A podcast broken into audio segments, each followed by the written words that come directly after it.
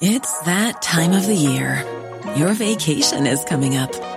You can already hear the beach waves, feel the warm breeze, relax, and think about work. You really, really want it all to work out while you're away. Monday.com gives you and the team that peace of mind. When all work is on one platform and everyone's in sync, things just flow wherever you are. Tap the banner to go to Monday.com. There's never been a faster or easier way to start your weight loss journey than with PlushCare. PlushCare accepts most insurance plans and gives you online access to board-certified physicians who can prescribe FDA-approved weight loss medications like Wegovy and Zepbound for those who qualify. Take charge of your health and speak with a board-certified physician about a weight loss plan that's right for you. Get started today at plushcare.com slash weight loss. That's plushcare.com slash weight loss. plushcare.com slash weight loss. The Late Lunch with Blackstone Motors, Drogheda, Dundalk, and Cavan. We want you to challenge us for the best deal on a new Renault or Dacia in 2020. You can now inquire at blackstonemotors.ie. Welcome to Thursday afternoon's late lunch on LMFM radio. Well, if I say to you today, we'll sort out your reading for you for the next while and have a nice glass of wine to go beside it. I think that ain't bad to say when you begin a show, but today on late lunch, that's exactly what we're going to do and more besides because joining us a little later on is the virtuoso of vino, Rick Cronje with his recommendations first of the new year. But first on the show today, she's back. God, it's ages since I've seen you. I know it's years, jeepers.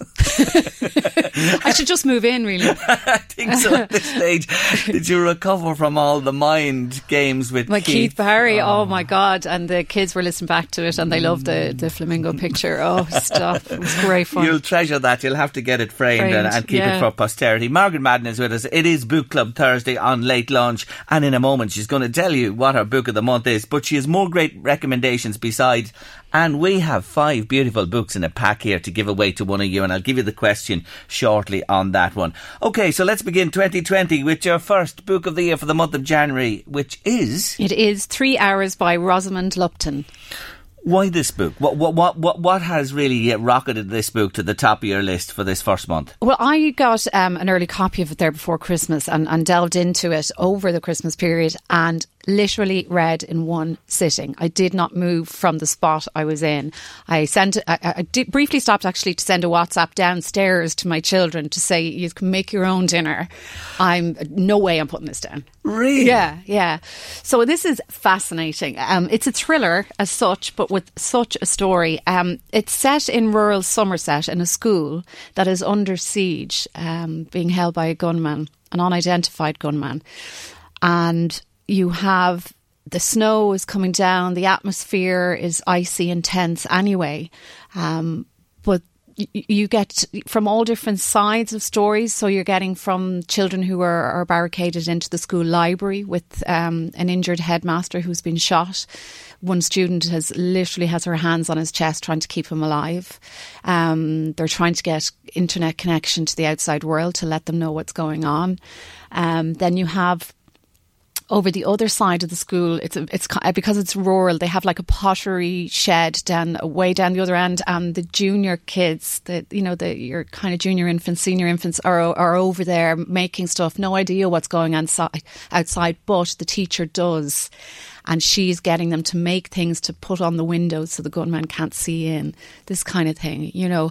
So there's this tension. Then you have the seniors who are in the drama um, part of the building, which is completely locked in, so they're technically safe. They know what's going on. It takes them a while to find out, and then, but they're performing Macbeth. Um, what, what the How ironic. yeah. So what the teacher does is gets them to continue on with the rehearsals so that they're not too stressed about what's going on outside. It's very, very clever. Really, really well done. And also in the mix is a casualty of war-torn Syria. That's Uh, correct, A, a young lad called yeah. Rafi Burkani, who's suffering from post-traumatic stress disorder anyway. Yeah. So, I mean, for example, he's out walking looking for his brother. He's just wants to get to his brother. He's after getting him all the way from Syria hmm. through horrendous times. And he, because he's younger, he's in a different part of the school. So, even the little crackling of twigs, he's not sure whether they're snipers' gunshots or, or whether they're what's Yeah. going on around him nature wise. He's terrified.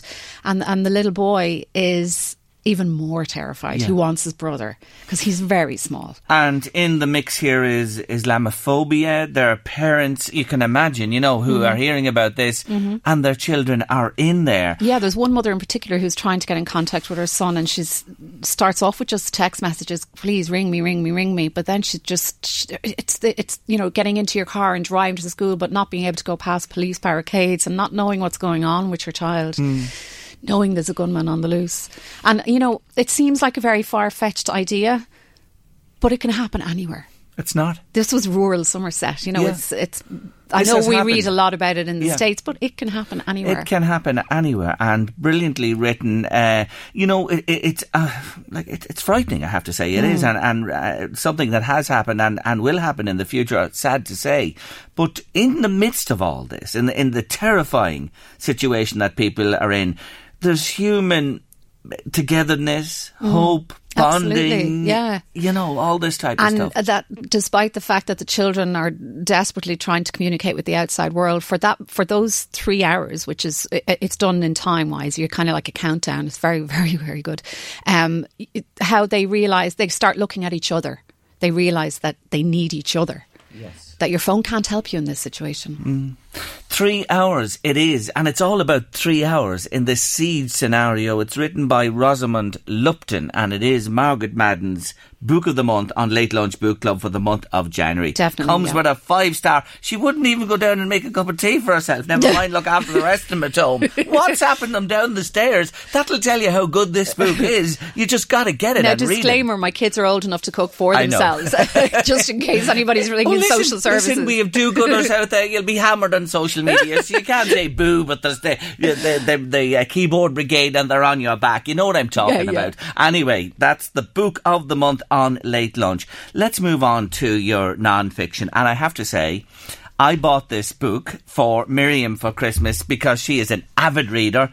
And this book, I, I bought it because I saw this lady on the Graham Norton show. And I didn't put, I came in late to the interview and then I only realised, hold on a minute, this is the book that they were talking about there. So it is, your non-fiction book is. Lady in Waiting by Lady Anne Glenconner.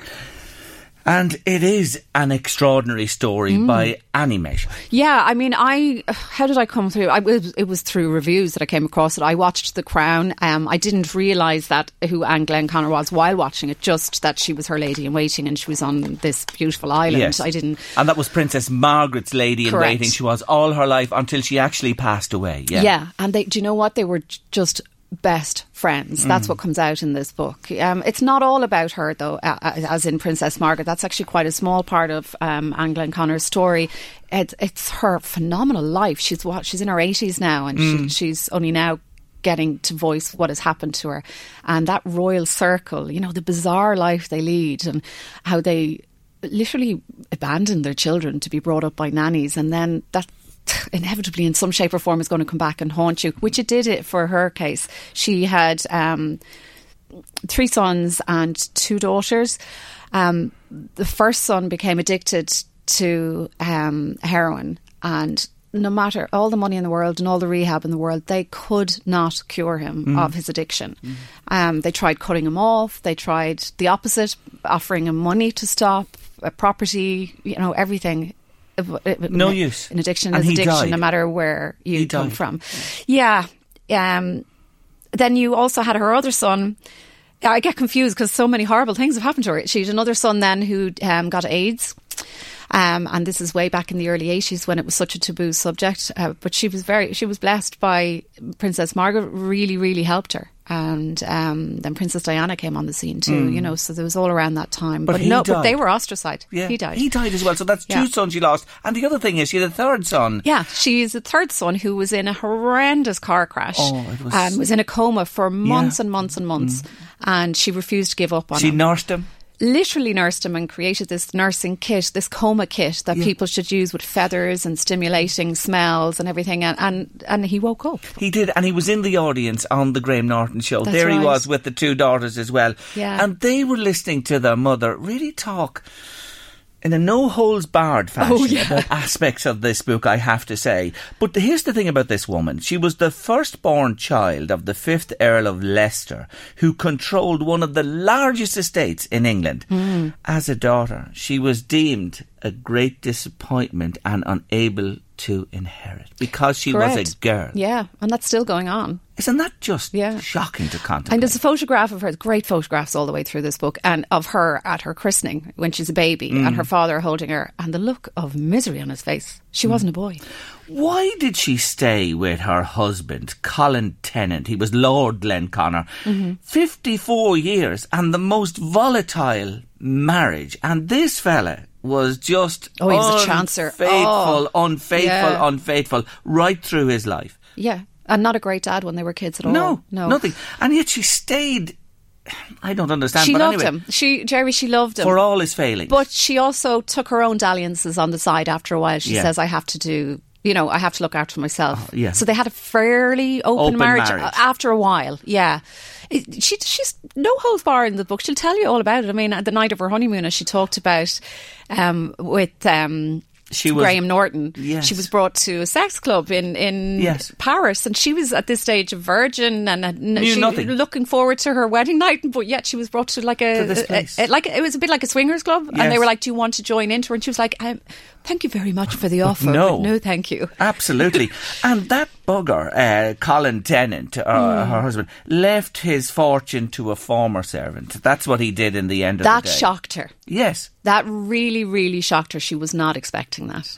She talks about as well the fear during uh, the IRA bombing campaign in London, where Yeah. when one of our sons went and posted a letter in a postbox that blew up Very shortly. very afterwards. shortly afterwards, and she ju- just thought that the child could have Yeah, been killed. and the founding of the island of Mustique, you know, Yes. how they bought that. And, and then they ended up having to gift a part of it to Princess Margaret uh, because of a slip of the tongue. Absolutely. Yeah. And, you know, all the good, like, I just see, like, and, and this is, she was close to the Queen as well. She was at the coronation. She had to be, Her you know, being- mother was the Queen's lady in waiting. Yes. Yeah. And, and, uh, when you mention Mustique, that island in the Caribbean, it became a safe haven, not just for Margaret in, in, in our time, and she had a, a, substantial property out there. Mick Jagger, David Bowie, Raquel Welch, major politicians, you name it. Listen, it was the original Love Island It with drugs, rock and roll, drink, you know, and all away from the paparazzi, which is. I have to Yeah. say, uh, we have the book at home, and I'm dying when I get my turn to read it. Yeah, and it's great. You recommend Yeah, it highly. It's sure. Lady in Waiting: My Extraordinary Life in the Shadow of the Crown by Anne Glenconner. Now we're just heading to a short break, and Margaret wants to talk to you about a few more books before she leaves us today. We have a lovely gift pack. It is, isn't it, Margaret? I see Cathy Kelly in there, Claire Allan, who was with us yesterday. We're going to talk about that book in a moment. Uh, we also have Michael Harding's brilliant book, Chest Pain. There's five books in total in the pack. Would you like them? Here is my question today. Margaret's book of the month for the month of January on Book Club is Three Hours by Rosalind Lupton. How many seconds are there in three hours? That's what I want to know. Answers please to 086 1800 658 by WhatsApp or text, and we'll pick a winner before the end of the show. More books from Margaret in a moment. I just better clarify. I'm looking for, for the book pack on Book Club today, I want to know how many seconds are there in three hours? Not minutes. Not minutes. Just, uh, you know, you know how many minutes is in three hours. How many seconds are in three hours? That is the question, just to clarify. Now, a lot of you have got that, but others may not have been listening carefully. How many seconds in three hours for the book pack? Number, please. That number, what is it? With your name and details to 086 1800 658. Now, let's move on, Margaret, two. You're picking fiction this month, and we're back in Primrose Square. Yeah, it's Claudia Carroll, the women of Primrose Square.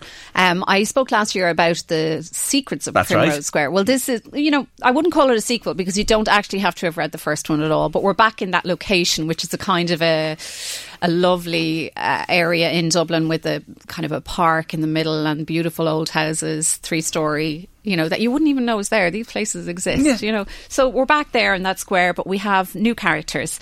So we have Frank uh, Woods. It opens up with this, where it's his fiftieth birthday party and he doesn't think anybody is coming. Everybody has an excuse, and oh, sorry, I can't make it. There's a match on, or I'm away golfing that weekend. Da, da, da. So he walks into his house, not expecting, you know, a big surprise party. Um, but they're not expecting what happens either because when they turn the lights on and go surprise, Frank is dressed up as Francis. Francesca.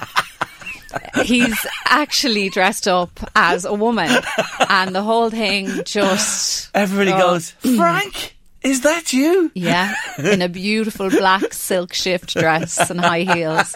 Shaven legs and everything done to perfection. The works, the works. Anyway, he has a story. So that really is the central tenet of the book. Frank's story. It just surprises everybody. Yeah, absolutely. But, so but there's another couple of uh, big stories running parallel. there is. There's also we have um, Miss Hardcastle, Mm. um, Violet Hardcastle, but she likes to be called Miss Hardcastle. She lives on the square in a house, the grandest of the houses, but in the worst condition. She's agoraphobic. She's been stuck in that house for years. She's cranky, cantankerous. She posts um, passive aggressive letters to all the residents, like "Your daughter's music is too loud," and "How do, how could she walk out wearing that skirt?" And you know, she uh, leaves. Just awful. It sends letters into all radio shows, Jerry. You probably had a few of those yourself. From didn't her, yeah. Yeah. Um, and so, but she needs money, and so what she does is she uh, leases out two of her rooms, one of which goes to Frank, uh, because Frank's wife, uh, Well, naturally Gracie, is a little bit upset about what's happening. Yes. Yeah. So you better become a lodger for the next while with this lady. So, but in Yeah. a way, you know, she has been, as you say, all she has been, but yet she provides refuge for this fella. Well, she she has no choice. She Yeah. would rather not, but Yeah. she's no choice. She needs the money. And then uh, fast on the heels comes Emily, uh, the next lodger, who is a friend of one of the girls on the square. That's a tenuous link. It doesn't really matter. She's just out of uh, recovery. She's an Yeah. alcoholic. So you have her story and herself and Francesca, which um, Frank now wants to be known as, become really, really good friends. Uh, Violet is. Violet, some woman for one woman, you know. Um, yeah, it's great. Claudia's It's- brilliant, She's brilliant. she? It's just funny. It's brilliant, smart. Claudia it's Carroll. astute, and Yeah. to be able to talk about transgender so openly and with with wit and warmth. Uh, Mm. Yes. Really, I really enjoy it. I it. think that's the t- the thing about this book. Three really serious topics, but dealt with in a heartwarming way. Oh yeah, and really funny. Yeah. you know, Yeah, um, it's- very like Marian Keyes. Like there's very serious subjects in there, but done in such a way that you can almost picture yourself among the groups. You know. There you have it. The Women of Primrose Square by Claudia Carroll. Follow up to The Secrets, which was fantastic as well. No connection, a standalone book from that if you haven't read Yeah. the first one. You, you don't need to have read There's the a link, one. but it's- you don't need to have no, read it, You don't. yeah. You don't indeed. So your thriller is Claire Allan, The Liar's Daughter. She was here with us in late lunch yesterday. The grand chat with her as well. Yeah, The Liar's Daughter. I, I love Claire Allan. I think she's amazing. She's t- really transformed. She went from a romantic fiction writer all the way through to the thriller, and this is the third of her thrillers that came Yes. out last week. And it is it opens up um, where you know this man is dying, Joe. Yeah. and he it's kind of obvious from the beginning he's not a very very nice man at all so he has a daughter and also a stepdaughter and uh, I won't. You know, I don't want to give too much away No, I either. spoke a lot about it yesterday. Did It's you? Joe you Mc- go then. Yeah, well, Joe McKee is the man's name, and he has cancer and he dies rapidly. And his daughter is Kira, the stepdaughter is Heidi. Mm-hmm. And uh, of course, everyone comes round him with this diagnosis and this illness. Yeah. But he does die rather rapidly, even for a cancer diagnosis. And then we're into a who done it really. I was saying to Claire it- yesterday. absolutely. Yeah. Yeah. a policeman arrives at the door saying, "Listen, um, yeah, I know that there's something has shown up on the po- on the kind of the post mortem, and uh, the five of you that were in the house." We think that one of you has Mm. has killed him. We think you may have smothered him. And it deals with a really sensitive and serious topic as well from the past abuse. It does. It deals with sexual abuse of um, a minor, and it doesn't though. I wouldn't let it put you off by going, "Oh, I'm not reading about No. that stuff." It's more about how that minor grows up and what happens to them as an adult. I had to think of you yesterday when I was talking oh, to Oh, God, Claire not because of to spoil. No, you, you keep saying that I'm a devil at times for giving too much. Don't spoil it. Yeah. Don't spoil it. And it, it is. Look, it, it, it, it's a book you should pick up and start reading, and it'll take you through this real believable characters. Hell of a subject being dealt with there, and a who done it all mixed. Literally don't one. know till the last. Absolutely. Yeah. The twist is marvellous at the end, I will say. So that's Claire Allan, thriller picked by Margaret Madden on Book Club called The Liar's Daughter. And we had Claire with us on Late Lunch yesterday. And finally, to round off, for your classic, yes, you've picked this book called War Doctor by David Nott. Yes. Why? Now, I don't have a copy of it with me for the photograph or anything because I listened to it on audio. Yeah. It came up on my borrow box list and I thought, oh, I like the sound of that. Hmm. And this is, uh, it's not out long. So you can't call it, you know, traditional classic. But in my opinion, everyone should read this. Every age, every gender, every nationality, whatever language you speak, you should be going out and getting a copy. It is absolutely wonderfully honest, uh, astute. Graphic. Yeah, graphic. I mean, he's a war doctor. He's a he goes to he's a humanitarian, so he flies over with the likes of um, Medicine Sans Frontières. Am I pronouncing that right? Yes. Um, you know, and goes into the worst scenarios in, in the in the world. So we're talking about Aleppo, we're talking about um, Afghanistan, Haiti, Gaza, Sierra Leone, Iraq. He goes everywhere to try and save lives. Hmm. And he's been a surgeon for 25 years. He's volunteered. And those places you mentioned there, hmm. some of the most dangerous places in the world. Shrapnel, bombs flying all around you. Hmm. And here's this man in there trying So- to. uh, yeah, often with a gun pointed to his head, just to try and get into the places, not even get out. Um, he, he's very honest all the way through. He talks about his own mental health and how you know post traumatic stress disorder. You have to suffer from it if you. He's operated on people outdoors with no no uh, help. Um, sometimes he arrives at these camps um, and there are no trained people there. Maybe there might be a midwife, uh, Yeah. there might be a nurse, and as we both know, sometimes they know their stuff better than than the uh, doctors that are in the room. So then he also began campaigns to train these um, people properly to deal in the most harrowing situations um, without machinery, without blood. That seems to be the biggest thing. They have no blood, so they have to choose to let people die because they would know that they would need, say, 40 litres of blood to keep that person alive Yeah. while performing surgery. And yet the person beside them only needs one litre of blood, so they will let the one who needed the more blood die to save the one who didn't. You know, Uh, would you say, like, and, and you have read more books than most, yeah. it's not a book for the meek. Um, do- we can't be meek in our in our. We we live in a world where we're very Okay. sheltered. Yes. I think everybody should read this. I really do. To it's get an, upset- an yeah. understanding. To of- get an understanding of how lucky we are, we we do complain about sometimes the most trivial things. I'm forever giving out about bloody Wi-Fi. Hmm. I, you know, uh, it just makes you put your own life into perspective. Yes, there are some harrow- harrowing stories, but we can't walk around wearing blinkers. Hmm. This man is absolutely amazing, and there are doctors like this all over the world. This is a recent publication. Yeah, I think like a year and a half ago. Yeah, and and just come back to the point uh, you made there. You listen to it. What about audiobooks? Just as a general Yeah. comment, I've never asked you this before. thing, yeah, we'll yeah. have to come back to this. Yeah. What about the an audiobook compared to reading the the, real McCoy, the actual hard copy of the book? I uh, well, he read it himself. So if you can get an audiobook by by So the narrated by, the, it makes a huge difference. Okay. for sure. And when especially with nonfiction. Yes. Um, I audiobooks saved my life, Jerry, from when I was in hospitals and I. I because of my own medical condition, I couldn't hold a book, or my eyes were playing up, so I couldn't read. Yes. Um, so I had audiobook uh, constantly saved me from going bananas because I was long time in Yeah. hospital.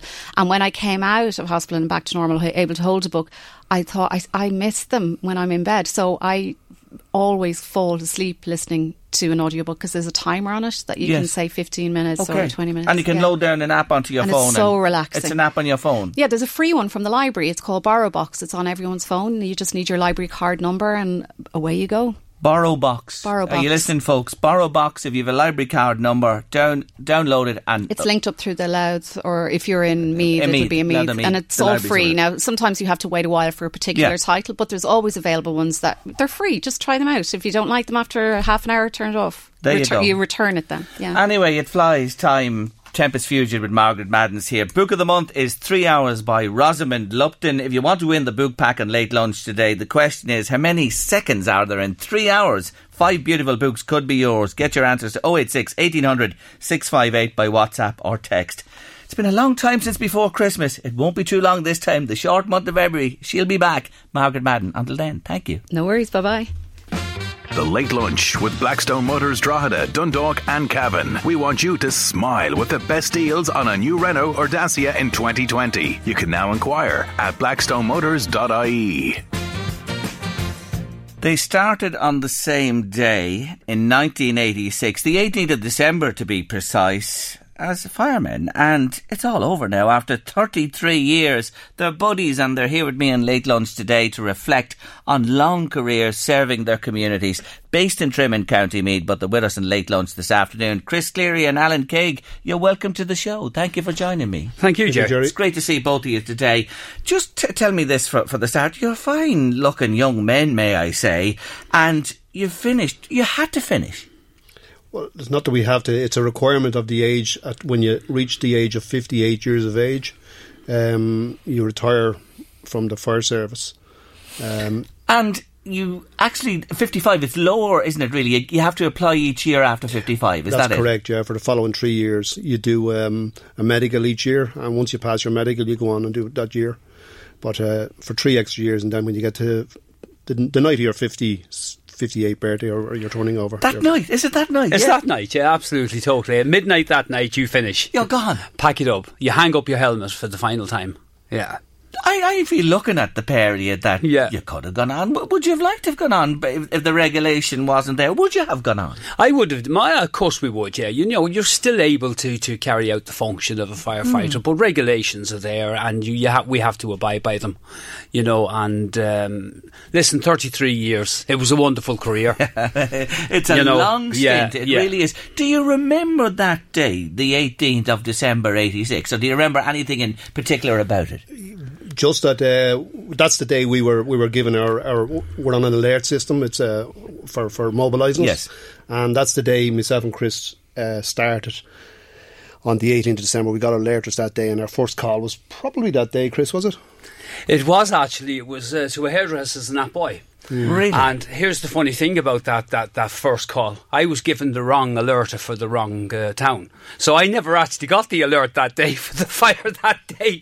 Would you believe it? I was a pager, a pager for some other station. So my first call, I missed it. anyway, you sorted.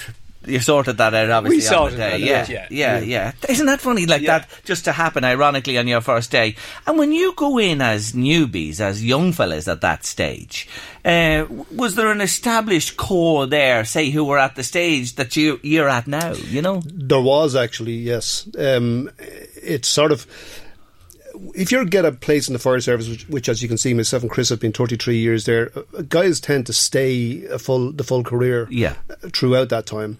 And myself and Chris, when we joined, we were young men at the time, obviously, and uh, uh, we were starting to replace the first of the retiree retirees of that particular group going yeah, back then. yeah. So there was a lot of uh, retirements within a couple of year, within a few years, within I suppose the space of seven or eight years, Christy. Yeah. Do you know something though? You know, we, we were absolutely steeped in luck, you know, because we had some fantastic firefighters who we took up the mantle from, like, you know, who had years and years of service. And we just went in at that time where you had this years and years of dedication and, and devotion that were passed on to us, like, you know. And it was, we were so, so lucky to actually to have achieved that, that, and to obtain that mantle from all those people, like, you know, all those mm. years ago. Obviously, in 33 years, there's been a lot of changes in terms of the way, uh, you know, emergencies are dealt with, the equipment you, you use, all that type of thing. yeah? Absolutely, totally. I mean, it, you could go right through the whole system. I mean, going through the paging system, the calls to incidents, calls we couldn't have attended years ago. If you even look at the uh, the, the the huge uh, the heat wave we had not so long ago, for instance, we would never have been able to deal with that on the scale that we dealt with it. We had Storm Ophelia, we had Storm Emma. You know, all those things, like, you know, we'd never been able to deal with years ago, but now with the modern equipment, we can deal with most Yeah. of these things. Yeah, well, back then, actually, our alerting system was actually, well, prior to myself and Christy joining, actually, it was a siren on the top of the town hall in, in, in Trim. you know. Listen, I just, Yeah. you know, you see the smile on this face. I can remember it here in Drogheda, in the old fire station. You'd hear the siren going hear. Mm. the siren sounding, and that siren was there was no pay. That was to alert the Yeah. firemen to get to the station. Exactly, yeah. After when we joined, it was uh, the system had it was basically phones in the houses. The phones call was taken at, Yeah. at that point, and there was a button in my house because I was uh, sub officer at the time, and we used to alert them from the house, pressing the button, get up in the middle of the night, and by me pressing the button. But all that has changed in in in in, um, in latter years, where uh, it's all mobilised now from Dublin control system Okay. now. And, and and do people do you carry the it's to your phone now? Is it? it No, on? it's the pages, still It's the still paging paging system. Yeah, still the paging system. which is Yeah, unique yeah. and, and to to yourselves in the service. You know, in, Yeah, in- in- each each town would have their own system. I see. Yeah, so I seven see. seven towns, seven uh, brigades in County Meath. So we're all on kind of a different uh, Different frequency. frequency. I understand. Yeah, I yeah. understand. But there you are, paging. I remember I worked in telecoms myself when the pages came first. You know, we thought Yeah. our thing Yeah. didn't smell. You know what I mean? We got pages, and look at where we are today uh, with technology. But the paging system is still what you use. You know, uh, the fire station. You have. I think there's always a glamour about a fire station. The engines, they look spick and span. The guys, the way you're dressed in the uniforms, you know, and the gear you wear as well. Do you know the poles that the firemen come down? Yeah. Unfortunately, we don't have one of them in our station. I was going to ask you. No, no, that we was, don't, Jerry. No. But you, you were perfectly right about the glamour and everything else. You know, when young people come to the fire station, you know, they, they they they have a burning desire at that age, even to join the fire service, and that remains with a lot of them right throughout their life until they do join us. Yeah, so that those know, visits yeah. of children to your station Are so important You important. guys were well They're aware so of that. important. Oh, yeah. Absolutely. Still yeah. goes on to this day. Yeah. We're we're lucky in the sense that uh, I suppose Meath County Council were never behind in, in, in putting money into the service. And uh, when we were joining, within two years of us joining, we had a brand new station built in Trim, and it's a very fine station and very good station even to today's standards. Um, so you know between stations, um, fire appliances and equipment, and our own training, our, our training, and uh, plus the fire gear and all, all any equipment or anything we, we, we ever need or require. Um, it's it's been a progression all the way right up to today. You know. You're also great people to um, get the message out about safety in the home and fire. That's a big part of what you guys, you know. Totally, Jerry. I mean, Meath County Council have created several programmes in County Meath. You know, uh, particularly visiting houses vulnerable of, of vulnerable communities. We also started a programme where we have the fire safety in the home programme, where we can actually go out and assess your home. And this was uh, this was a great initiative from Meath County Council. Like so many people got upgraded, like you know, with their with fire system, fire alarms. They were told of all the dangers, and they uh, and they they were proactive in in taking our advice on board. You know, at Meath County Council is forward in that, extremely Yes. forward. Yeah. And do you think, like, you know, there are still always, unfortunately, accidents. Things happen. But do you think the message, you know, is, you know, out there, deeper in people's psyche and minds? Are we more safety conscious about this in our homes? Do you know what drives that home, Jerry, more than anything else? The open days of the fire stations. They are so important because not only do you come and see what firefighters have on their appliances, what they have as far as kit goes, the top, the, the first class, like, you know, imaging devices, all that sort of stuff. We also drive home the importance of fire safety in the home. Mm. Because You know- realistically, and I, I don't want to rain on your parades or, or the guys who are there now.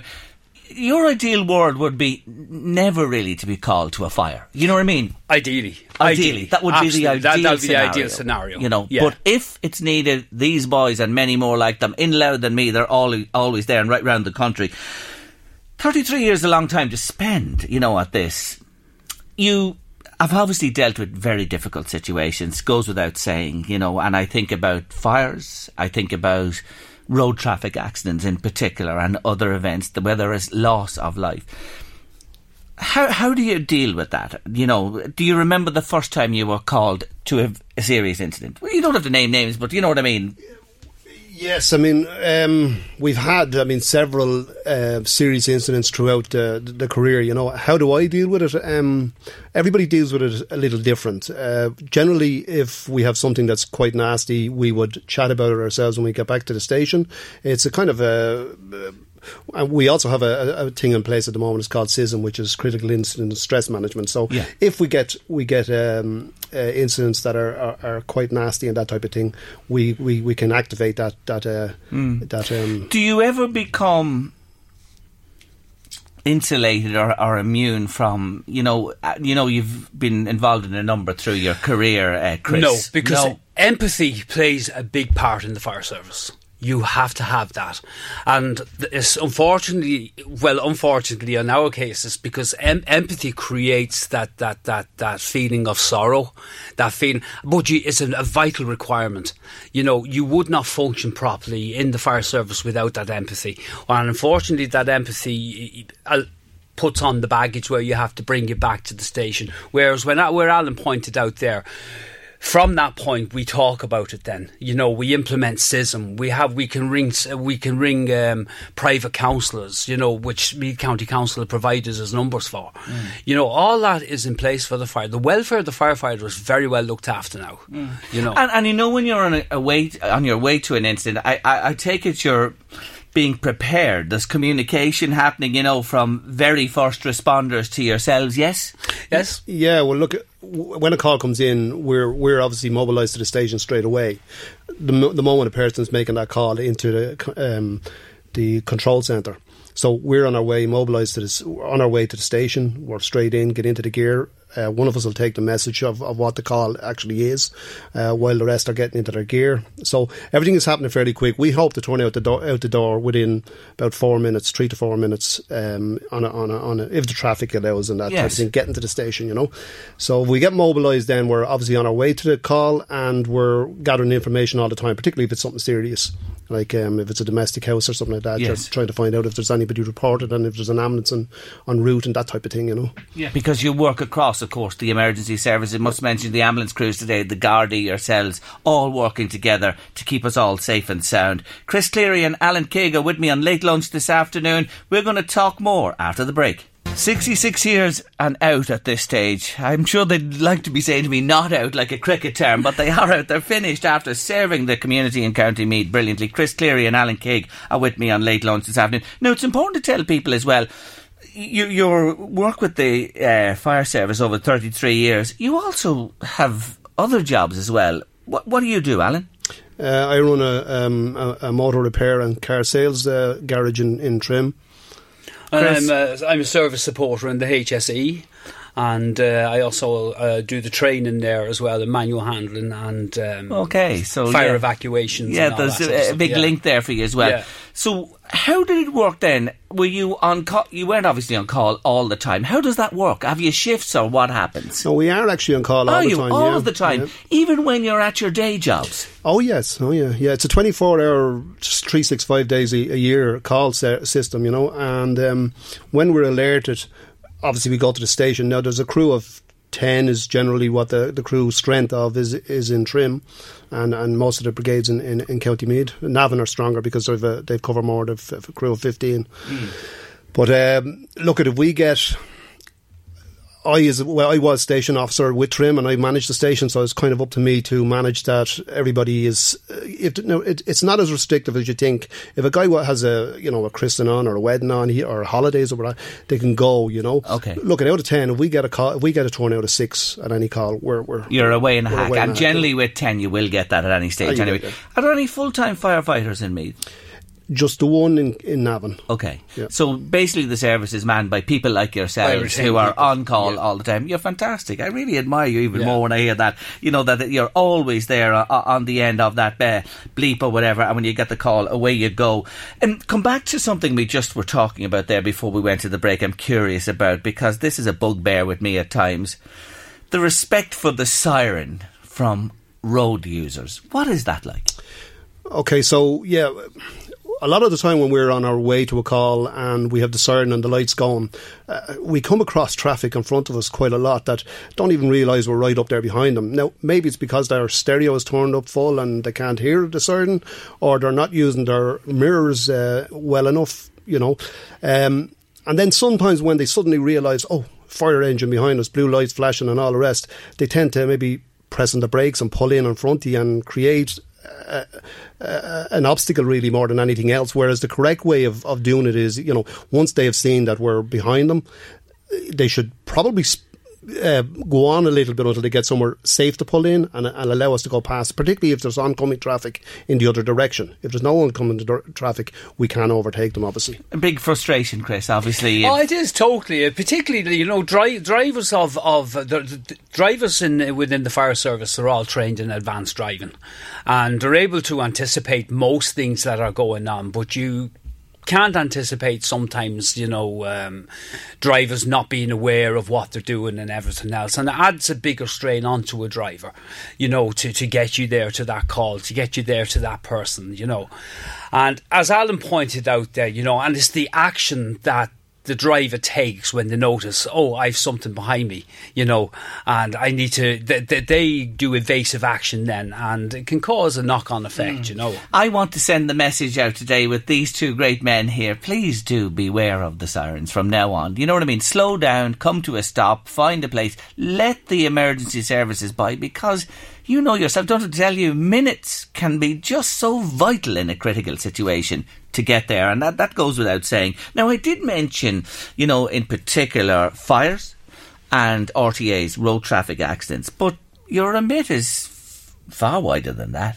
Yeah? Yeah, well, we cover um, we can, you know we, can, we we cover ambulance assist calls, for instance. We cover alarm activations. A lot of the calls we do, um, you know, we cover quite a, scope of, of calls, and, and more now, more more now than we did years ago. Um, a lot of the calls, to be honest with you, are your bread and butter stuff. The lads just know what straight away what to do.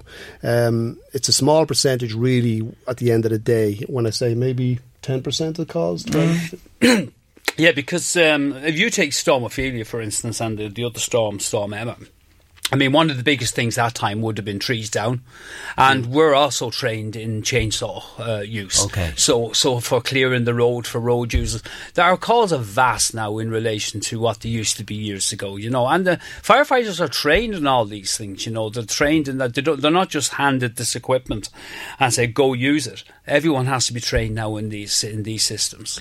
And I just look at your training. There's it, it, when you come in now, you of course you have um, a serious program of induction before Yeah. and, and training before you can actually. We- We have uh, we've two recruits obviously coming on to replace us, and they're actually in training at the moment um, in Dundalk Fire Station. I think they're doing the recruits course. That's a three week course. After that, they have to do a two week breathing apparatus course. And following on from that, we have um, breathing apparatus refresher courses every two years. We have um, hot fire training, which is uh, confined. Uh, hot fire training uh, that's every two years as well. So training is an ongoing thing, thing all the time and all the way through your career. There's RTC training, there's and then of course we're doing training every every week anyway. or three week, three days of the of the week or three evenings of the week. Uh, are- we we do. Constantly, constantly honing your your skills. Yeah, honing your skills constantly, and it's, it's it's it's a fundamental requirement. You have to do it Mm. because each firefighter needs to know what the other firefighter is doing. There's where the teamwork comes in. Yes. and teamwork is vital within the fire service. You know, it's vital. I take it the rescuing of cats from trees is a thing from history or cartoons. Yes. Sort of, yes. We we tend not to. Um, I mean, unless it's, it's something that's. But we tend not to take cats out of trees and that type of stuff. It's a bit more for the. For fireman Sam in Pontypandy. That's- Uh, but I tell you, don't But knock we have had we have had incidents where, let's say, horses have been caught in, in, in ditches or muddy Yes. ground, and Yep. we've Yeah. had been called to assist them animal welfare stuff. You know, so Yeah, yeah, yeah. th- them them type of calls are sort of, um, I suppose, analysed by our superior officers, which uh, you know are, are Hmm. senior officers, and and uh, they would make a call on that. I don't think there's. A, I'm just speaking for my own children. I see my grandchildren's experience now. I don't think there's a child didn't love Fireman Sam. Just to get back to that for a minute, you know what I mean? The whole what I was saying to you a little bit earlier on. You know, the engines and the station and all that goes with it well. It was. It was amazing that something like you know that that um, that attraction to that job was instilled in them from a young yeah, young yeah, age. just thinking that. Yeah, Yeah, it's And, and and as I said, like you know earlier, it does remain with them.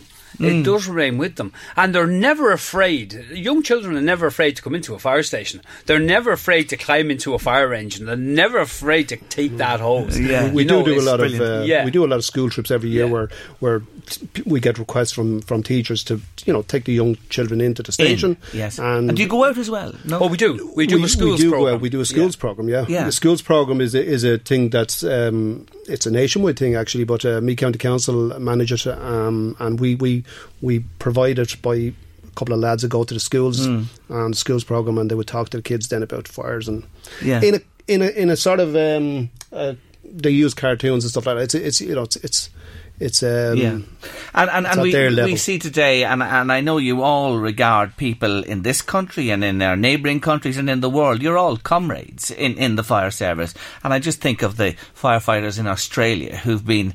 You know, at the heart. You talked about the dry summer here, yeah. uh, Yeah. Chris. You know what I Yeah. mean? And when you like, it's just uh, it's a dot in the ocean compared to what your colleagues are trying to deal with. Absolutely, because even the, like as I said, the, during the dry season, that time we would have uh, we would have had very long hours that time, and it would have been something we would never have been used to. Like you know, um, all these uh, environmental changes now that are happening, but our heart does go out to those because they're they're, they're putting hours and hours and hours of dedication into that to to try and keep community safe. You know. Message there from a listener to say congratulations to both of you on uh, the wonderful years of service and thank you for all you've done for all of the people through those years that you've helped. That's a nice little message. Thank there. you, Melissa. Thank indeed you very Thank much. you. from from that listener uh, there to us this afternoon for, for, for you guys. So that's it. The one door closes, another opens. Yes, yeah, totally. Uh, y- you don't have 33 years of fire service and leave it sitting there. No. You have to utilise that. I'm going to put all that training, as I say, into other training now within the community. Um, once I get all my certifications, I'll, I'll be on the road on that. Well done to you. Chris. Uh, that's it. Yeah, thanks very much, Jerry. No, thank you indeed. Both of you, Alan Kig and Chris Cleary. 66 years in the service of the community and wonderful service it's been. Wish you well for the future and thank you so much for joining me on Late Lunch today. Thank you, Jerry. Thank you. Thank you, Jerry. Titanic Belfast is the world's largest Titanic visitor experience, and since its opening, it's become a must see attraction for all. And throughout February, they've a fantastic promotion for younger visitors with kids going free. It's a great opportunity to enjoy the full interactive Titanic experience. There'll be special meal deals in Bistro 401, and children receive a free Titanic activity pack when completed. And the team at Titanic Belfast have been in touch with us to offer one of our listeners today a family pass to the Titanic experience. Here's the question this afternoon. Titanic sank, as we all know, on its maiden voyage. But from which UK port did it depart? On its maiden voyage, from, from which UK port did Titanic depart? Answers please to 086 1800 658 by WhatsApp or text, and we'll pick somebody for that family pass to the Titanic Belfast experience. It's wonderful, it really is. I'm delighted to welcome back another of our regulars. He's committed to us for 2020 and we're so delighted. You got the books earlier on with Margaret. Now if you'd like a little sip on the side, yes, he's back. Rick Cronje. Happy New Year, even though it's nearly the end of January. Thanks very much, Jerry. Welcome Great back. to be back. Ah, it's great to have you back Yeah. with us as well. Now, you've brought, he sent me a message, by the way, in the last few days. He says, I have two crackers for you, Jerry, to start off the new year. So let's get straight to business with the first one, which is a white wine. And it comes from which country, Rick? it comes from Chile, And the name of the wine is? and the name is the Aresti, and it's a Trisquel Gran Reserva. Very important because they are just ordinary Sauvignon Blancs with the same name on the shelf. Okay, so Gran Reserva, you must see on this Yeah. label, Aresti Trisquel Gran Reserva is very important. Yeah. Now, the grape, it's 100%. Sauvignon Blanc. Okay, very popular grape and Yes. wine derivatives. People love it in this country. The year is? 2017. And where must you go to pick up this lovely This wine? I got from SuperValu in Dundalk. The is there, um, but it's part of the Musgrave Group, which owns Centra stores. So it's very, very possible because they do promotions at the different stores at Yes. different times. You know, Okay, so there's a Centra in your area as well. Go in and Go in check it and out. check it out. This wine may be there. You can ask them about it anyway. Yes. Now, here's the thing before we talk about the wine itself, which I am astounded at. The Yes. amount of Chilean wine that we consume in Ireland. Yes. h- how much? Twenty-seven percent of all wine sold in Ireland is from Chile. Nearly a third. Yes, and it's wines. growing, Jerry. It's growing. Five years ago, it was like 21, 22 percent. So obviously they're producing the the stuff that people in Ireland like. Absolutely. Absolutely, Jerry, and at the right price. And it's uh, even the quality wines now. Obviously, you, you get different qualities and and uh, the different name brands and that. And uh, the danger is uh, people when I talk to them, they say to me, "Oh, it's cheap labor." No, no. Uh, everything is relevant. You know, if you go to Spain, you pay two or three euro for your pint of beer. Well, it's all relative to the country. The advantage in Chile is the fact that it's um, the vineyards there are pest free, they're disease free because of the climate. So they don't run the risks. So they're pretty consistent since certainly since the 90s in producing volume and quality. So you guarantee the market there. Okay. And and that's one of the reasons, yes. Really good to hear that. Now, the Aresti uh, Yeah. winery and family, they're in this business a long time. Uh, it started in 1951 and it's been going ever since. Yes, very well known and very well respected there. And th- where this particular Sauvignon Blanc uh, is Yes. grown, the, the particular area, it suits this grape, doesn't it? It does. It's uh, just to the west of uh, Santiago, the the um, the capital, and it's in the Leyda Valley, which is part of the San Antonio uh, region. This is a sub-region, the Leyda Valley, and uh, if you look at what's planted there, Sauvignon Blanc would cover 45% of the area. The next one up is Pinot Noir at 35 and Chardonnay at 10 and then so uh, that it, it, yeah, that's it explains the reason for it. it's cooler, but it's near the coast as well, so Yeah. you're getting those lovely, I take it, ocean breezes and early morning mists. That's exactly what you get, Jerry, off the Pacific Ocean. And remember, uh, Chile is a long, narrow land strip, so you've got the Yeah. Pacific Ocean on the left. I think it's 2,600 miles long and 110 wide. And then you've got the Andes to the east that separates from Argentina. So you've got that lovely combination. Um, and yeah, Lots of sunshine as well. Oh, which is fantastic. A long growing season.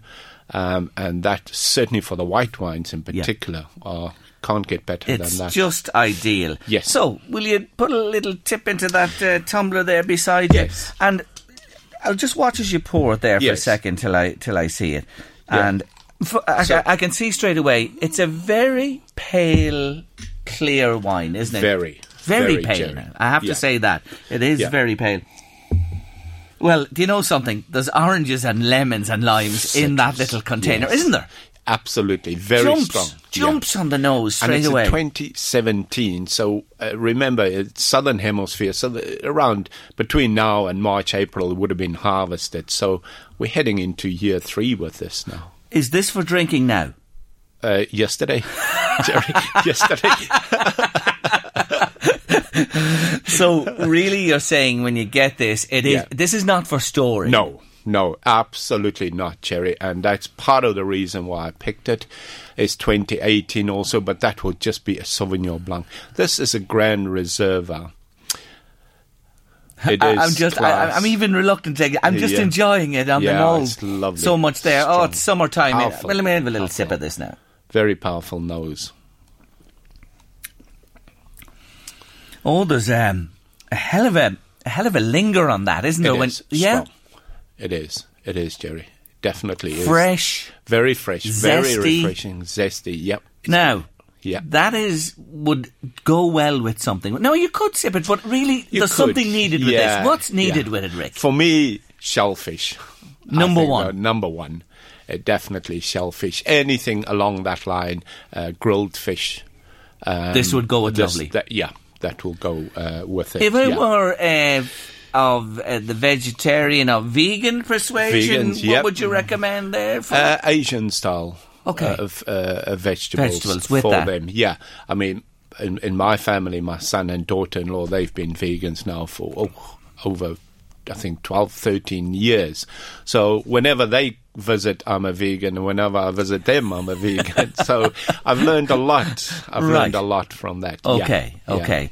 It is. It's lovely, Rick. I have to say. It's very really refreshing, nice, isn't it? Yeah. very, very refreshing, Jerry. One of the f- uh, the few Sauvignon Blancs where uh, you know it's it's it's always unique when it comes from the southern hemisphere. The fruitiness in it and a long aftertaste, which is rare in Sauvignon Blancs. They oh, I to think prawns on the barbecue or Yes. and the shell or, Yeah. you know, mussels or, you know, even scallops done on the pan. A bit, and it even would go, I'm sure, with a bit of fish, as you say, as well. But Yeah. shellfish. shell, I, I, sure. I think it'll suit it. It's a beaut. Fruitiness would. So just to tell you again, the white wine is from Chile, Aresti Trisquel Gran Reserva Sauvignon Blanc 2017 from SuperValu or the Musgrave Group, which includes Centra. And how much will that bottle of that set you back? Uh, it's at fifteen ninety nine. It's a big bottle, though. It's a big the- bottle, It's a wide bottle, bottle, yeah. on the bottom, isn't it? There's plenty It of bang Jerry. for your buck in that bottle, that's for sure. Yeah. Uh, anyway, that's the white wine. Just before we move off Chile and go to the red, and take a break first, of course, I want to ask you this, and it's in relation Yeah. to Chilean wines, red or white, maybe more so thinking about the reds. And I was asked to put this question to you today. Yes. Sulfites in wine Yes. and its relationship with getting the old banging headache. Yes. Would you just talk about the sulfites for a moment? Well, first of all, sulfites are in wine. It occurs uh, naturally to a low, low percentage, but uh, where it's added is for the preservation. And by law, you have to stipulate it. That is why it's stipulated, and that's why it's present in there.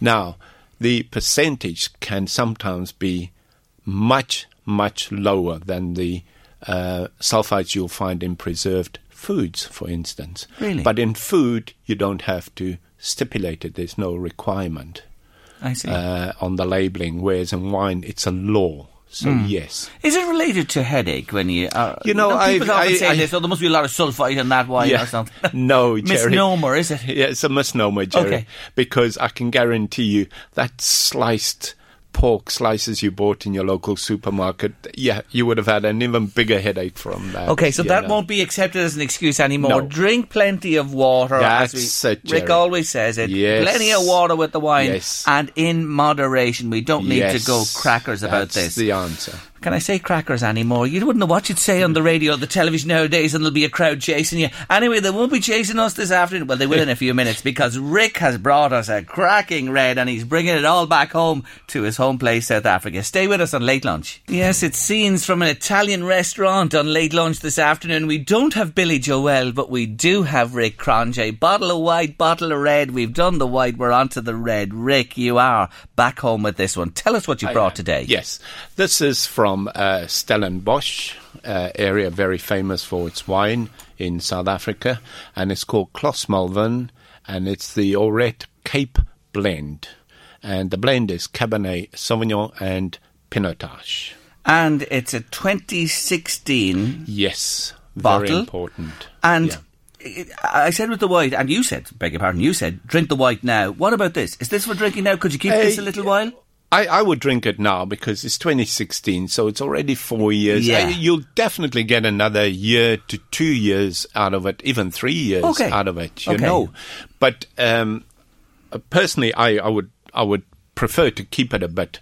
But uh, if I if I run out of patience, I wouldn't be too far wrong. Why would you keep it too long when you get this man coming to us every month and making new recommendations? And that is the joy of wine. Exactly, Trying Jerry. different ones, isn't it? And Jerry. Absolutely. traveling through the world of wines. This Yeah. one is from Dunnes Stores. How much will this one cost you? This is the thing. It's twelve euro, Jerry, If you, if if you were in South Africa, you'll be looking for 17 euros. So it's a bargain. It's a bargain, this one. It is a bargain. bargain. Now, what about the winery where this one comes from? Yeah, Clos Malverne, very famous uh, in in South Africa. I see lately they've got a restaurant up, and you can stay on the estate. So they've really gone the whole hog with it. Um, um, people would have seen Heron's Nest. I'm sure the label in in Dunnes that's part of them. Silverleaf and the Devonet range, you'll definitely see those. So it's well known in Ireland under different uh, Okay. labels. This Go on. this particular one um, uh, is the top of the range now. All right. It's top of the range because it was harvested by hand, and the fermentation was it was destalked, so that gets the little woody bits out, um, and then it was put into fermentation tanks, completely whole with the husk for seven days. Okay. And then they took the husk off, and then they basket press it. So very gentle operation. So this is really hands on. the whole process, Jerry. and there's three varieties in here, and they did the same process with the three because this particular combination is Cabernet Sauvignon at 60%, Pinotage, which is unique to South Africa, 30, and Merlot 10%. Okay. The reason why Merlot is not mentioned because, as we said before, in the wine laws, if it's ten percent and less, you don't have to stipulate that. That's your secret recipe part of it. so yeah, I see. So, So that explains Th- that. that won't be there. No, No. Now, Pinotage, you mentioned there, that is the quintessential South Yeah. African grape, isn't it?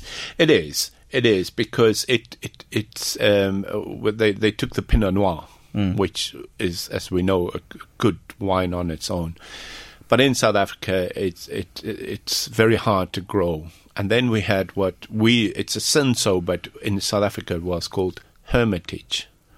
So that's where you, the Pinot Noir, Hermitage, Pinot, and the Taj from the, the last end of They Hermitage. squashed together yes, bits of each yes. of, the, of the other names. Exactly. And this was developed. This was developed by a professor in. He did. South Africa. He did. Yeah. As a new in variety. 19 a, a new variety because he saw the potential in the two uh, as a, as a viticultural cross, Yes. which is what he did. So he crossed them, and the seeds from the final product is what he planted, and that's how Pinotage came Yes, about. and, and, and ironically, uh, apartheid really held it back. It, it didn't. It did. Its reputation didn't grow till after really uh, apartheid. Exactly. Yes. Exactly, Jerry. And as we discussed on a previous program, uh, when uh, Mandela was freed in '92, it really opened up uh, a lot Hmm. of avenues, and that's when it really started taking off in other parts of the country as well. Yes. Now you have you have a little drop there. No, I do. You you do say about this that this wine would benefit from decanting. It would, Jerry, because it's um, first of all, it it spent twelve months on oak. Yeah. So it'll still be strong. And as I said, although it's now going four years, you you would need a bit more time on it. Um, and although I found the nose a little bit on the shy side, but you will definitely on the palate pick up. Well, it's earthy. Can I say It it's earthy because I, Yes. I work with the soil myself. Absolutely. And when you turn Jerry. ground now, which we'll be doing in the gardens in the Very next few soon, weeks, yep. That's what I'm getting actually on Yeah. the nose from that one. Let's have a little. And sip. that'll be unique to Pinotage, certainly the, the, the Cinsault part. oh, there's a real silkiness to that Yes. as well, isn't there? Very well balanced. Hmm. Very well balanced, Jerry. Oh, that is a nice, nice wine as well. Again, a combination wine. Yes, a blend, correct. And to pair with food, yes, you definitely say I would say pairing. so, Jerry. I, as always, enjoy the first class, really to appreciate the Yeah. winemaker's effort. But thereafter, you'll be looking for food, and uh, I would say red meat. I, I'd love to try it with grilled lamb chops. I, I, I really think that that will go well. Um, and then, of course, vegan vegetarians, you know, the darker, heavy vegetable. Mushroom. Mush- yes, mushroom, A especially grilled the brown. mushroom with that Yeah. now, and I'll tell you what, you'd be sailing, wouldn't you? Yeah, and I had a very rich dark humus uh, the other day with it, uh, Jerry, as you can see by the level. Uh, um, oh, that, that was seepage. Yep, we'll put it down to seepage. And it went down very, very well. Yeah. It's Yeah. a lovely, lovely red. It's a strong wine, but it's not heavy in your no, mouth, Jerry. No, but- definitely not. Definitely Yeah. not. And I will say, I'm just taking a little sip here to try and give you my impression of, of what it is. And I certainly uh, had some lovely water between the white and the red and can give you my humble opinion on it.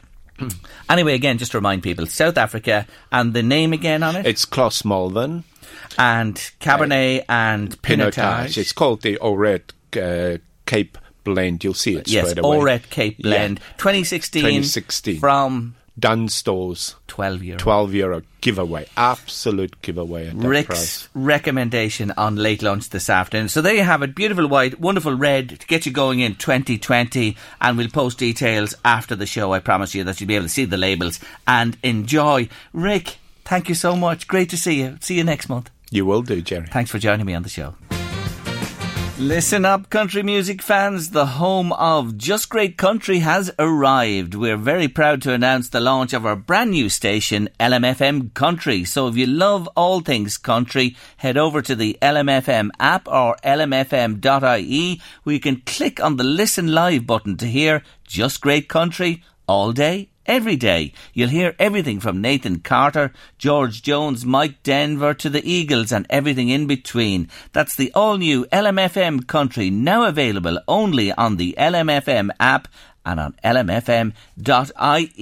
And while on the country theme. He joined me on late lunch last week. Yes, country star Kieran Rosney. He's bringing his Glenn Campbell story, Gentle on My Mind, to the TLT in Drogheda this Saturday, the 1st of February. It's a must see show with all the Glenn Campbell hits, one after another, brilliantly performed by Kieran and his band. I have a pair of tickets to give away to um, Gentle on My Mind, the Glenn Campbell story to one of you today.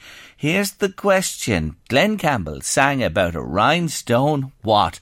I'm giving it away, isn't it? He sang about a rhinestone what? If you'd like to go along to that show, get your answers in now to 086 1800 658 by WhatsApp or text. And speaking about competitions, we've had a number today. Louise, the uh, Titanic Belfast experience, who has won the uh, family pass to that today on late lunch? That's going to Jill Kiernan in Donabate today. Well done, Jill, because the question was from which UK port did it depart, and the answer was Southampton. Southampton is right. And we'll have another family pass to give away on late lunch tomorrow. The Book Pack, five brilliant books. And uh, lots and lots of people sending us in uh, WhatsApp and text answers to that one. And I have to say the majority got it right. Margaret Madden's book of the month this month was Three Hours, wasn't it? That was the name of the book. Well, I just check. Where's my notes here? They're here somewhere anyway. I'll tell you in a minute.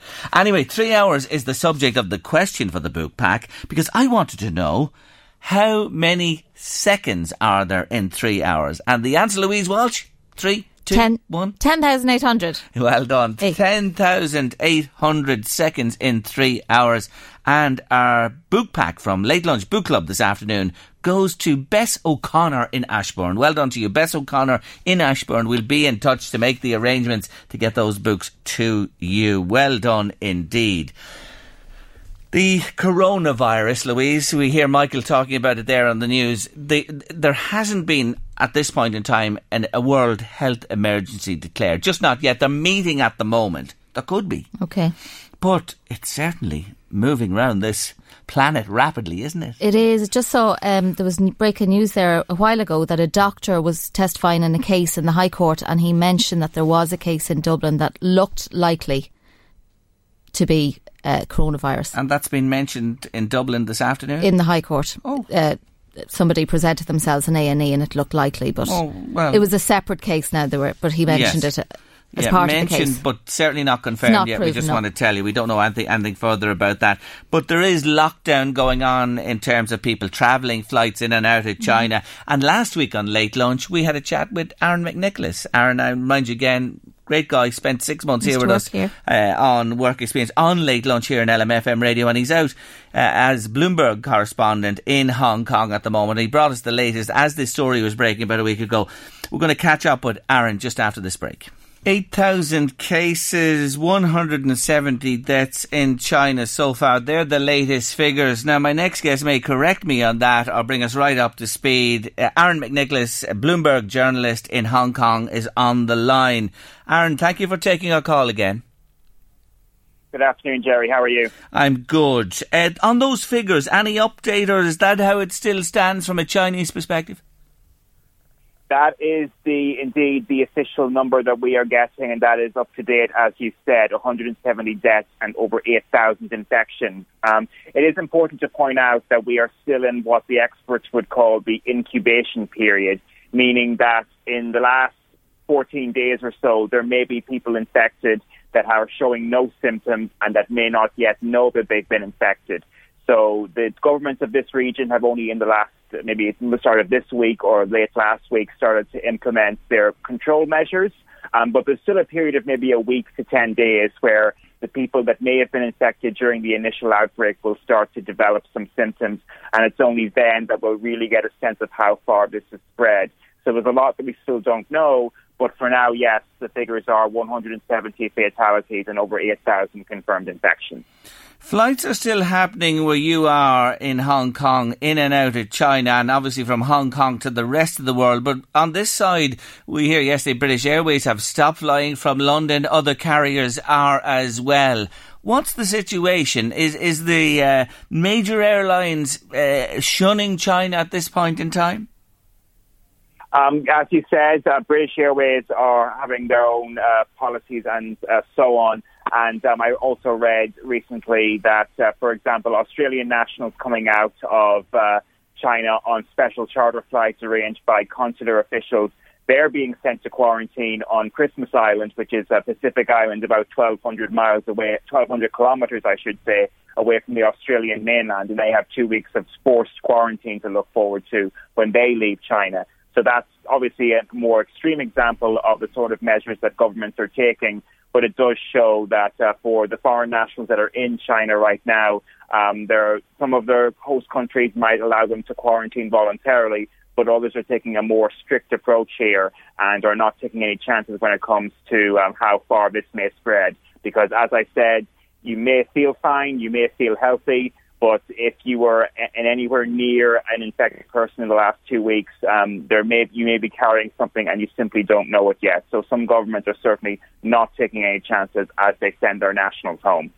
We hear Chinese football has been mothballed for the moment. What about other events? What about daily life and work? Are people going about their business and shopping? Eh, Are there severe restrictions? Well, I can speak to Hong Kong at the moment where there have been at least 10, possibly 11 confirmed cases so far, all non-fatal. So that is a you know modest number compared to what we've been hearing in mainland China. But of course, Hong Kong people, because a lot of them have lived through the last major epidemic, which was the SARS epidemic in mm. 2002, 2003, and they remember that if you're old enough, and they are not taking any chances. One big factor in daily life here in Hong Kong has been the supply of face masks, as you may see, um, the small surgical masks that people wear to pre- prevent the spread of um, infections. Um, these are things that people wear even under normal conditions to prevent the spread of colds and flus and things like that. Um, maybe your Irish listeners, it's not, it's hard to contemplate because we simply don't have the population density to justify the use of face masks. But here they are a commodity, and this week they have been in short supply. Um, we've had uh, cases of people lining up at pharmacies um, in the small hours in the morning, waiting for pharmacies to open so they can buy um, face masks before the shelves are completely clear of them. So the government here in Hong Kong is facing questions on how they're going to continue to maintain an adequate supply. Um, ho- hopefully, in the, la- in the next week or so, that situation will stabilize. Um, but for now, if you want to get face masks, you might have to shop around a little bit, and you might have to pay a higher price than you would expect to pay under normal times. So that is something that um, is certainly a change from uh, normal conditions here in Hong Kong.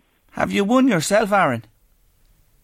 Oh, absolutely, yes. Um, I, I use the essentially you can you can buy um, more, I guess, protective ones that last for maybe uh, several days to a week. But the most basic surgical masks that are intended for single use, um, generally you buy them in boxes of 30 or 50, and you wouldn't wear them for longer than a single day, for example. Mm. Um, so that's the most common uh, surgical masks that people will buy. And as I said, trying to find a box of those these these days has been not so easy. Uh, but hopefully, in the next week or so, that situation will stabilise. Um, a lot of WhatsApp groups here, for example, among friends and family, are talking about strategies to get them sent in from other countries or regions. And um, like I said, hopefully the situation will come under control. But it has been a bit of a crazy week uh, this week for getting hands on those face masks. What about the general sense? You know, it's ramping up over this side in Western Europe and, uh, of course, the world health body is meeting as we speak today, Aaron. We wait to see what their take is on it. Will they declare a global emergency? But being right next to it there, so close to it as well, is there a, a scare? Eh, are people scared? Is there a fear in the general population? There's certainly a fear. As I said, Hong Kong does have some experience with this, having been through the SARS epidemic. So people, I guess, feel a little more prepared. Well, not necessarily prepared, but more aware of what they can do as individuals um, to at least reduce their risk of getting infected. There's only so much that individuals can do. What I will say is that Hong Kong just recently, as you of course know, went through several months of anti-government protests and the trust deficit in the government that developed over those months is still very much present. And now the local government here in Hong Kong are facing questions about the measures they have taken to stop the movement of people between Hong Kong and the Chinese mainland. So, for example, this week, actually, as a matter of fact, midnight on the 30th, which is about um, 12 hours ago local time, um, the government stopped uh, rail links and ferry links from China into Hong Kong. Um, but they, crucially, they have not closed the land crossings. What they have done is they have stopped issuing tourist visas to individuals and to tour groups. But the big question is whether that's adequate enough because visas that were already issued before today are still going to be valid and um, the land crossings that you can cross from the nearest uh, part of China, which is Shenzhen, into Hong Kong, those crossings are still open. So they have not completely closed the border. They have taken some certain containment measures. And the big question this Hong Kong government is facing is whether that will be enough to stop potentially infected persons from China from coming into Hong Kong in the coming weeks and months. And there is a race, of course, to develop a vaccine, and that's happening all over the world uh, at the moment. Uh, lots of people in labs and scientists and in the medical fields trying to uh, come up with this. But on the ground there, obviously, it's a big issue. And with the Chinese New Year celebrations um, started and it should be in full swing, has that been dampened down because of this? Absolutely. And that, as I think I said to you last time we spoke, um, that creates a big problem in terms of how far this can spread because, of course, in China, over the Chinese New Year period, um, millions of people will uh, travel from wherever they are based they will go to their home uh, city, hometown, whatever it may be, and spend the season with their families. So if you're a Chinese student studying in a foreign country or working in a foreign country or whatever the case may be, probably you went home to where your parents are, where you grew up to spend the holidays with them. And now the big question is, um, are you going to go back and potentially bring back something with you or are you going to stay where you are for the time being? So a lot of people's uh, travel plans or plans for the future, for the immediate future, may have been disrupted by this. Uh, and certainly, just speaking for here, here in Hong Kong, the first working day was supposed to be Wednesday, yesterday, um, after that New Year period. But you definitely saw far fewer people on the streets now. Um, and a lot of big companies here have announced work from home policies uh, for their employees to try and uh, uh, stop the spread um, any further. So daily life here certainly has slowed down. It hasn't ground to a complete halt. People, you can still find people on the streets, hopefully with their masks on. So it's not a complete um, ghost town, but certainly uh, daily life has slowed down quite a lot in the last few days. Aaron, again, much appreciated. Thank you for joining me on the show and uh, stay safe yourself. That's Aaron McNicholas there, Bloomberg journalist, uh, talking to me from Hong Kong this afternoon. Gentle on my mind, the Kieran Rosney show, TLT, this Saturday. A pair of tickets going to Bernie Sherry from Reaghstown near Ardee. Uh, the answer was Cowboy I was looking for. Well done to you, Bernie. That's a lot on late lunch for this Thursday afternoon. The Late Lunch with Blackstone Motors, Drogheda, Dundalk, and Cavan. We want you to challenge us for the best deal on a new Renault or Dacia in 2020. You can now inquire at blackstonemotors.ie. It's that time of the year. Your vacation is coming up. You can already hear the beach waves, feel the warm breeze, relax, and think about work. You really, really want it all to work out while you're away. Monday.com gives you and the team that peace of mind. When all work is on one platform and everyone's in sync, things just flow wherever you are. Tap the banner to go to Monday.com.